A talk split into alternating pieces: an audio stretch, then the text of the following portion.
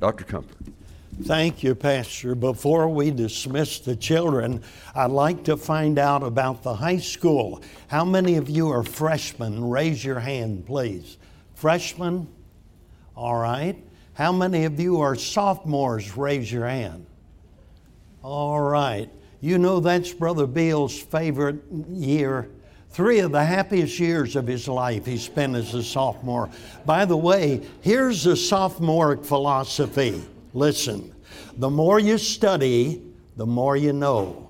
The more you know, the more you forget. The more you forget, the less you know. So why study? Is that it? All right. How about juniors? Where are the juniors? Raise your hand. All right. And the seniors? Seniors.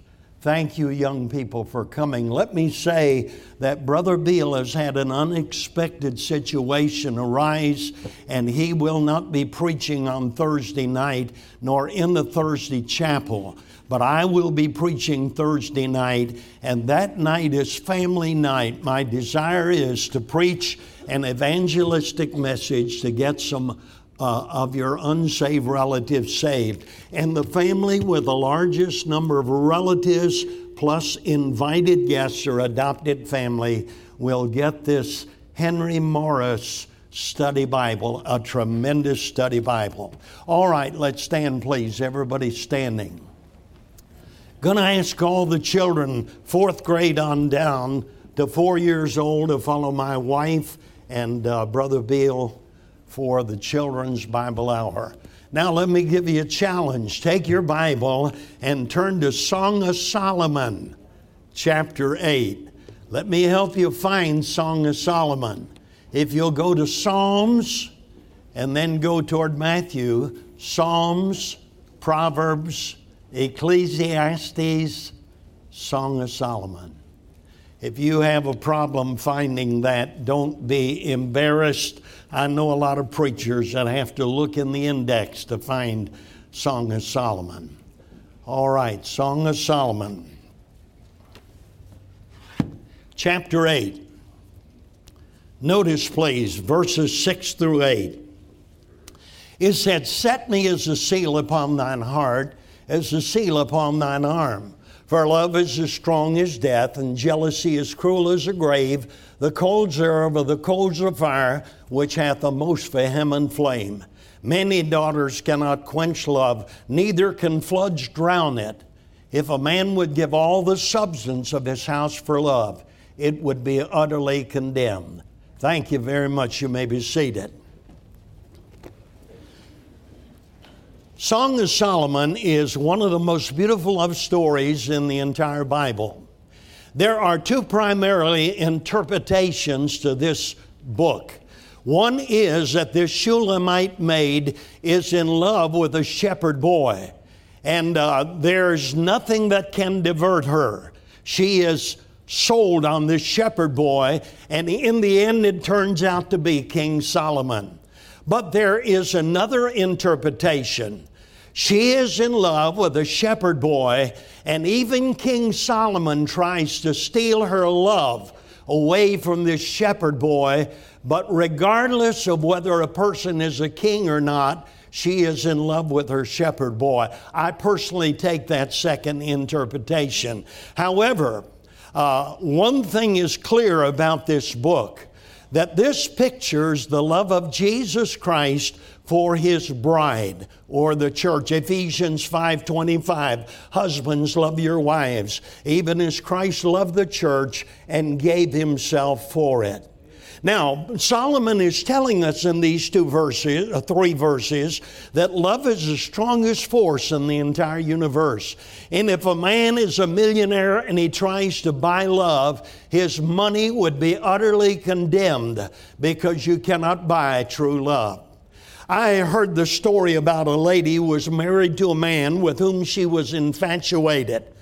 She thought she was in love when she married him, but it was nothing but infatuation.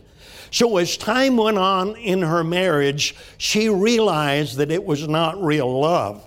Her husband had set down for her some rigid rules to follow, such as get up at five o'clock in the morning, get breakfast on the table at six, wait on him hand and foot, etc., etc. Some of you ladies know about those rules, don't you? But the day came when her marriage became a drudgery. She longed to see the sun set and she hated to see the sun rise. In the course of time, her husband died, and she didn't shed very many tears over it. But a while after her husband died, she started dating a man that she had known for years. And it seemed to be so different. And after they had been seeing each other for quite a while, one day he popped the inevitable question, and she accepted his proposal, and they were happily married. Life was so different than living with her first husband.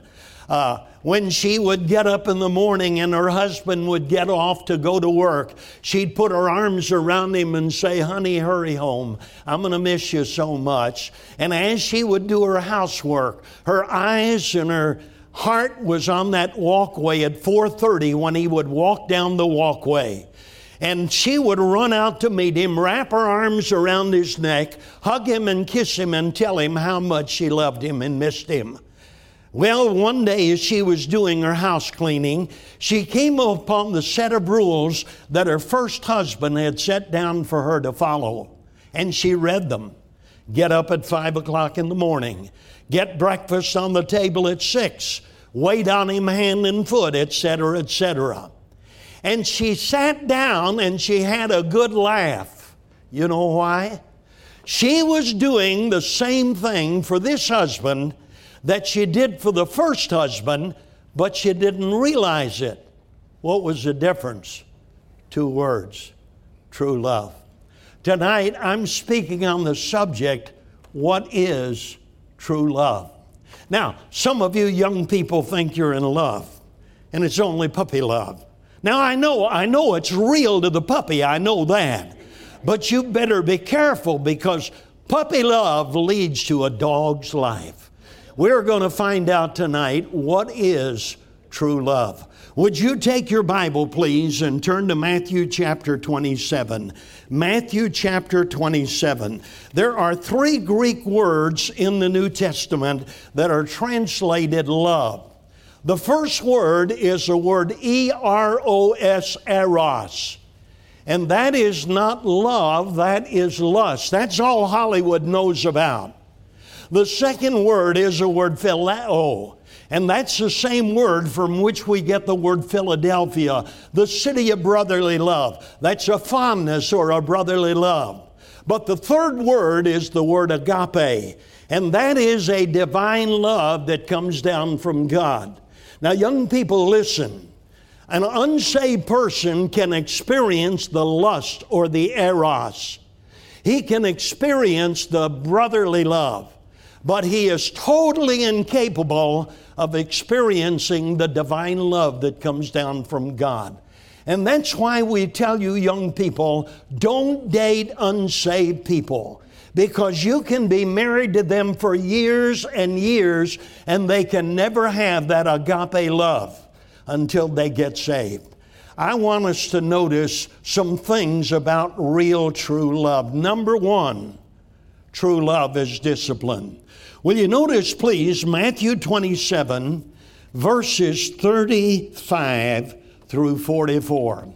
Notice, please.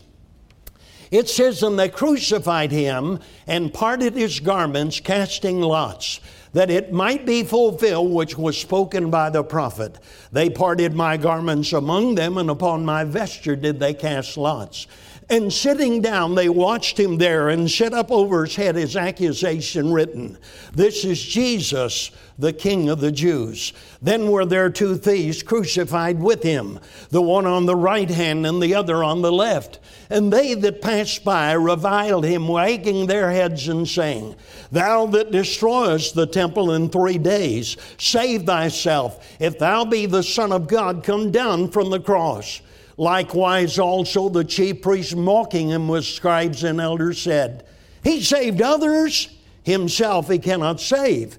If he be the king of Israel, let him now come down from the cross, and we will believe him. He trusted in God. Let him deliver him now, if he will have him. For he said, I am the Son of God. The thieves also, which were crucified with him, cast the same in his teeth. All right, look this way. Ladies and gentlemen, I want you to know that it was not those 10 inch spikes that kept Jesus on the cross that day. As a matter of fact, there was not a spike in the world large enough to keep him on the cross. Now, early in the morning, the chief priests and elders come to the garden to apprehend Jesus Christ. And Peter thought he had to defend the Son of God. So he took out a sword and he cut off the high priest's servant's ear, Malchus. And Jesus said, Peter, put up your sword. In Matthew 26 53, he said, Thinkest thou that I cannot now pray to my Father and he will give me 12 legions of angels to rescue him? Now, think of that. Do you know what a legion was? It could have been as many as 6,000 in the Roman army. And so Jesus said, Peter, you don't have to defend me. All I've got to do is say the word, and 72,000 angels would come down and rescue me. I wonder what 72,000 angels could have done. Folks, I read in Isaiah chapter 37 that one angel in one night slew 185,000 Assyrians. One angel in one night. I wonder what 72,000 angels could have done. And many times Jesus said, Mine hour is not yet come. Mine hour is not yet come. But I believe the turning point came in John chapter 10 and verse 11. He said, I am the good shepherd, and the good shepherd giveth his life for the sheep. John 10 and verse 18, No man taketh it from me, but I lay it down of myself. I have the power to lay it down, and I have the power to take it up again. And that day, when he was facing Calvary, in John chapter 12 and verse 27, he said this Now is my soul troubled. And what shall I say? Father, save me from this hour? No, but for this cause came I unto this hour. Ladies and gentlemen, you and I were born to live. Are you listening in the balcony? Jesus was born to die. As he lay in that manger, the shadow of the cross hovered over the manger. He walked the dusty roads of Galilee, opening blind eyes, unstopping deaf ears, but it was all coincidental to going to an old rugged cross. And when he was facing the cross, he said, This is the very reason for which I was born. This is the reason why all creation exists. And ladies and gentlemen, it was not those 10 inch spikes that kept him on the cross. It was a four letter word L O V E. And when Jesus died on the cross, in essence, he said this I love, therefore I will not come down from the cross. True love is discipline. A young man comes to his girlfriend and he says, Honey, I love you so much, we've got to do it. I want to say that is not love, that is lust. And true love will say, Honey, I love you, therefore we must not. True love is discipline. Now, think of this, folks. Everything in this universe is governed by laws and rules. You get an automobile. If you don't go by the manual, your warranty isn't worth the paper it's written on. You get an appliance. If you don't go by the direction, you'll not get maximum efficiency from that appliance. So everything in this universe is covered by laws and rules. Isn't it logical if that is true? Then God should set down some rules in this matter of true love. And He did. He did. I want you, ladies and gentlemen, to remember this. This rule affects everybody in this building, whether you are a child or you are in middle age or old age. Exodus 20 and verse 14. Are you listening? Thou shalt not commit adultery. Hey, adultery is as wrong today as it was when Moses penned the law. And what God condemned, condemned in the day of Christ, He doesn't condone in 2021. And my friend, if you flaunt God's rules of love, you're going to pay in three ways. Number one, you're going to pay in your marriage. Hebrews 13 and verse 4 For marriage is honorable in all, and the bed undefiled. But whoremongers and adulterers, God will judge. I was a member of a church in West Virginia for quite a while. My wife's from West Virginia. And uh, we had a young lady come to our church. My pastor told me about her. She had been going to a Methodist church and she got involved in adultery. And her conscience was stinging her. So she came to her Methodist preacher and she said, Preacher, I need some help. She said, I got involved in adultery and I know it's wrong. And can you help me? You know what the Methodist preacher said? He said, Young lady, did it hurt you? Did it hurt the man with whom you had adultery? He said, if it didn't hurt either one of you, who is to say it is wrong? Now, I want to say hell is not going to be hot enough for a preacher that would tell a young lady that. Hell is not going to be hot enough for this crowd of professors that get in the classroom and say marriage is out of date and you just live with a woman as long as you want to. When you get tired, you go on to somebody else. Hell's not going to be hot enough for that crowd. Marriage is honorable and all, and the bed undefiled. I read a letter years ago to Abigail Van Buren, please excuse me. And the letter emphasized this. He said, Dear Abby, he said, I married a sweet, pure, virtuous woman. She was as pure as any flower that ever bloomed in the springtime. He said, I wish I could say the same about my own morals. Because before I got saved, I ran around with dirty girls who thought that sex was a plaything. I thought the same thing. He said, Even though I am married to a sweet, pure, virtuous woman, I still cannot enjoy a normal relationship in marriage because of the way I played loose. Now, folks, I'm afraid that that probably could be repeated in this congregation. Somebody says, I just can't enjoy a normal relationship in marriage. The reason is you flaunted God's rules before you got married. So number one, you play in uh, you pay in your marriage. Number two, you pay in your body.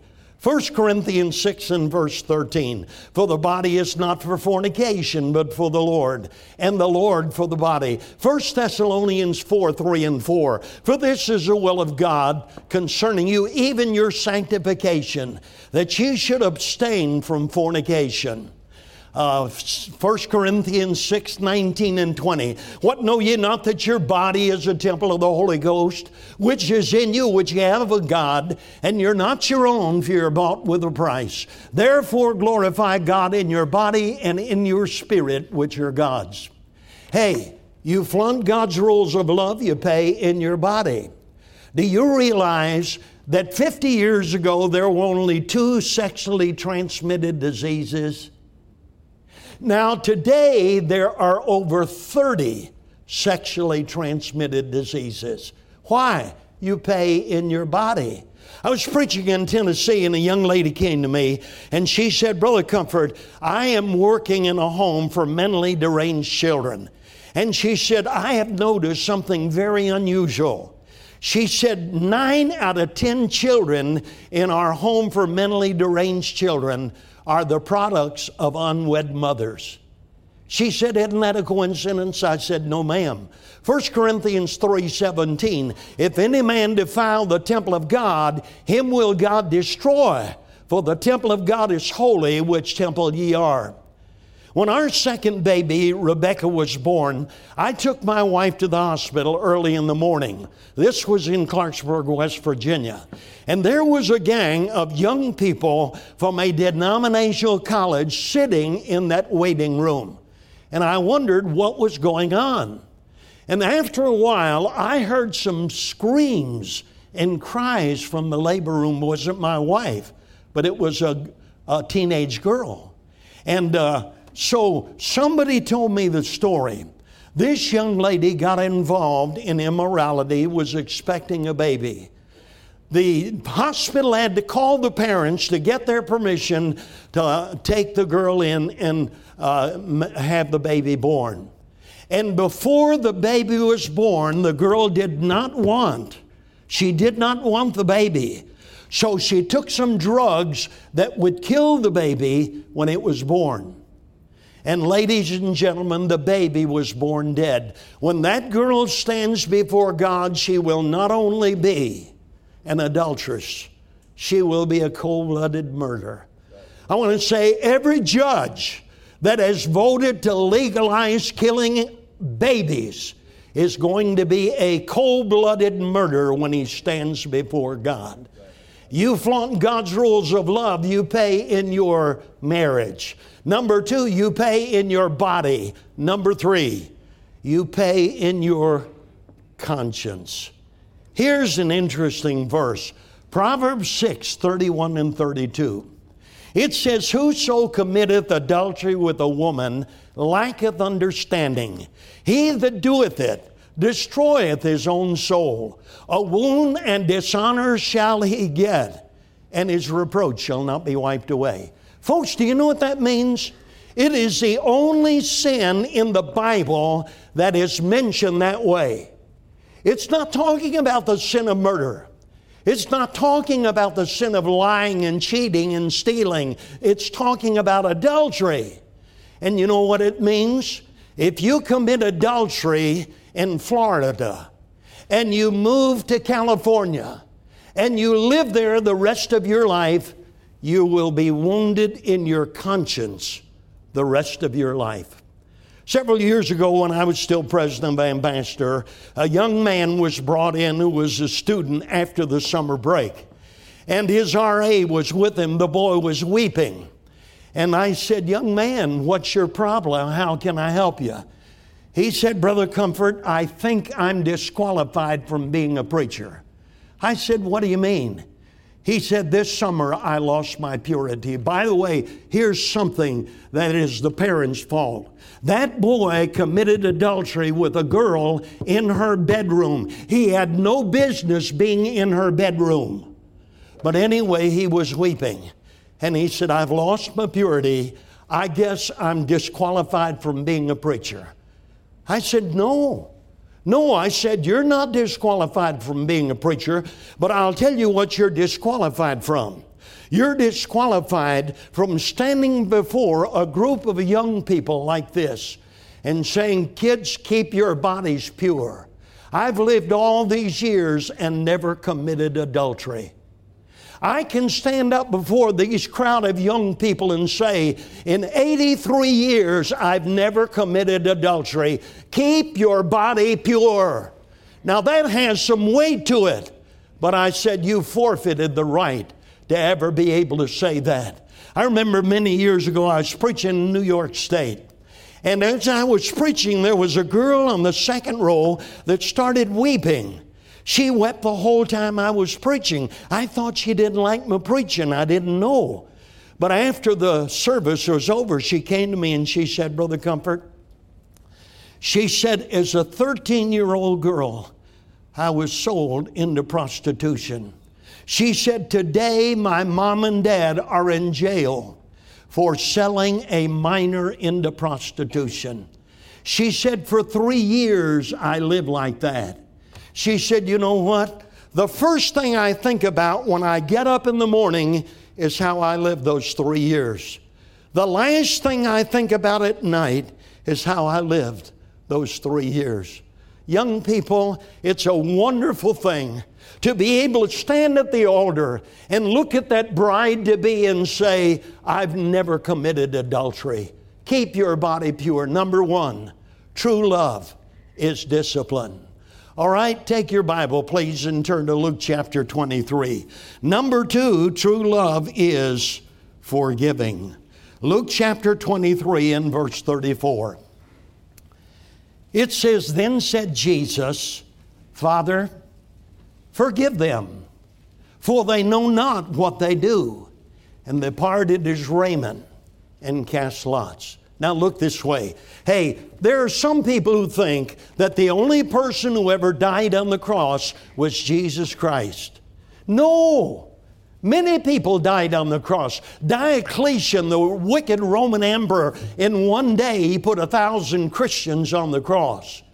And I'm not saying nobody ever died on the cross, but I'm saying nobody ever died on the cross like Jesus did.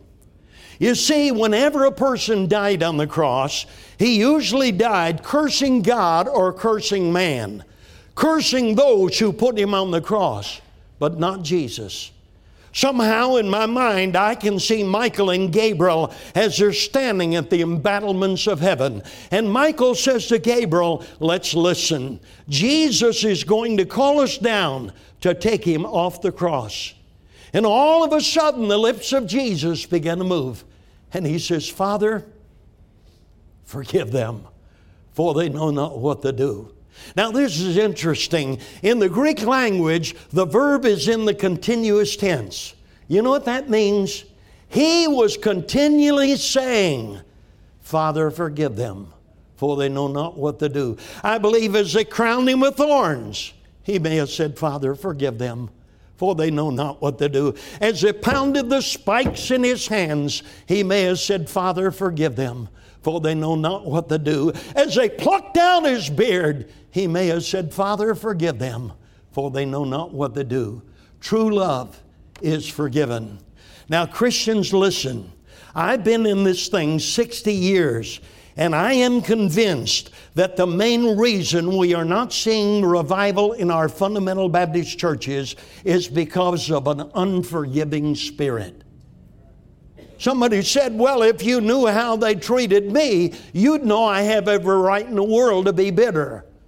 And I ask you, has anybody ever driven na- nails in your hands?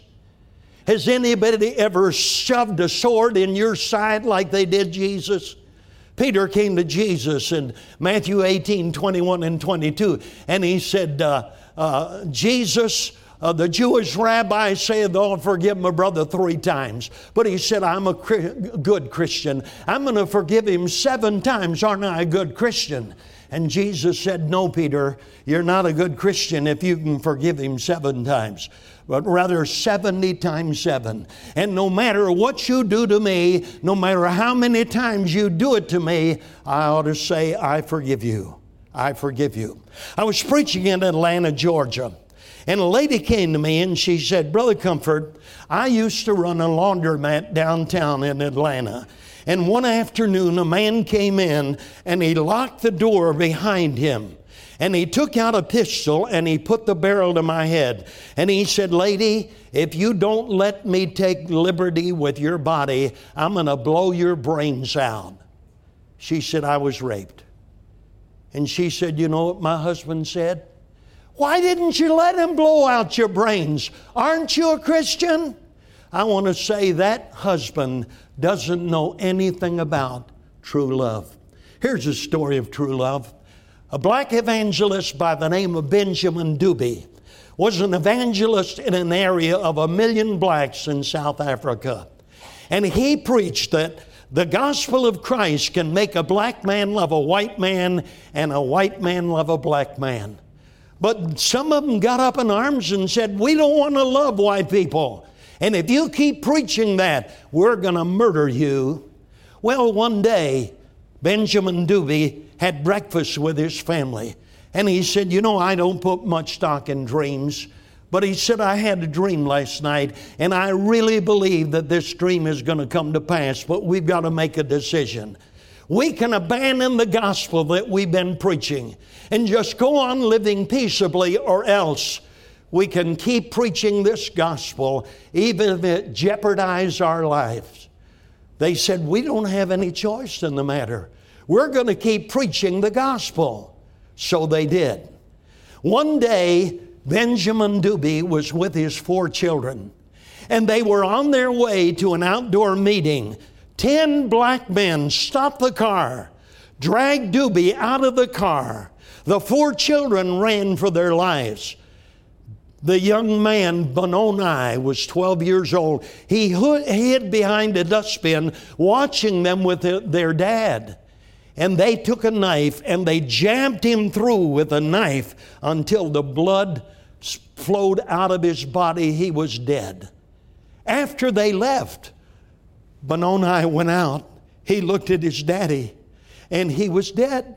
And his Bible was saturated in his blood. He went home and told his mother what had happened. But Benoni went up into his room with a broken heart about his daddy being murdered. And he opened his Bible to Luke uh, 23, verse 34. Then said Jesus, Father, forgive them, for they know not what they do. Well, the ten men were apprehended. Seven were convicted as accomplices. They were sentenced to 10 months in prison. The other three were sentenced as the murderers, and they were sentenced to 15 years. Well, after 10 months, one of the uh, men who was in prison got out. Grace Dubé and her children were in a outdoor meeting. They were giving their testimonies. And all of a sudden, in walked that man that was part of the ten that had murdered their daddy and her husband. And so the people recognized him and wondered, what is he going to do? At the invitation, Grace Dubé, after they gave their testimonies and sang, she asked people if they wanted to receive Christ to come forward. He slipped out of his seat. And as the people recognized him, they wondered, what in the world is he going to do? He walked to the front, stood right beside of Grace Dubé, looked into her eyes, and said, Grace Dubé, I want your Christ. They wondered how is she going to respond? How are the children going to respond? She wrapped her arms around his neck and she said, Now you are my brother. And the four children began to sing, What a mighty God have we! Let us praise and glorify his name. True love is forgiving. All right, in closing, take your Bible and turn, please, to John chapter 3 and verse 16. Number three, true love is sacrificial. Notice, please, the verse I preached on on Sunday morning. It says, For God so loved the world that he what? That he what? Gave his only begotten Son. That whosoever believeth in him should not perish, but have everlasting life. Hey, folks, isn't that so different from the rock songs of the day if you can figure out the lyrics? Here's the way it goes I love you. I want your body. I want your kisses. I want, I want. You listen to me. True love is not getting, true love is giving. God loved, He gave His only begotten Son. Galatians 1 and verse 4, who gave himself for our sins, that he might deliver us from this evil world. Matthew 20, 28, even as the Son of Man came not to be ministered unto, but to minister and to give his life a ransom for many. Ephesians 5 and verse 2 and walk in love as Christ had loved us and hath given himself for us, an offering and a sacrifice to God for a sweet smelling savor. God loved, he gave his son. Jesus loved, he gave his last drop of blood. Hebrews 9 and verse 20 saying, This is the blood of the covenant which God hath enjoined unto us Hebrews 9:22 almost all things are by the law purged with blood and without the shedding of blood is no remission. Hebrews 13 and verse 12. Wherefore Jesus also, that he might sanctify the people with his own blood, suffered without the gate. In closing, there's an interesting prophetic verse in Isaiah 53 and verse 5. It says, He was wounded for our transgressions. Now, listen carefully. There are five types of wounds known to medical science today. Are you aware that when they put Jesus Christ on the cross, he experienced every one of those five types of wounds that are known to medical science? Number one, there's what is called a contused wound. A contused wound is a wound made by a blunt instrument. In Matthew 27 and verse 30, they came to Jesus with a reed, a blunt instrument. They smote him on top of the cranium. It gashed his skull. And in my mind, I can see the blood and the perspiration and the spittle as it made a pathway down his dusty cheeks. Contused wound. Number two, there is what is called a lacerated wound. And this is a wound made by a sharp tearing instrument. Isaiah 50 and verse 6 I gave my back to the smiters and my cheeks to them that plucked off the hair. Now, in the day of Christ, there were two types of scourging. Number one, there was Jewish scourging. I mentioned that last night. In Jewish scourging, they would take a man's hands, tie them through a ring, take his legs, tie them through a ring, so his body would be spread eagle.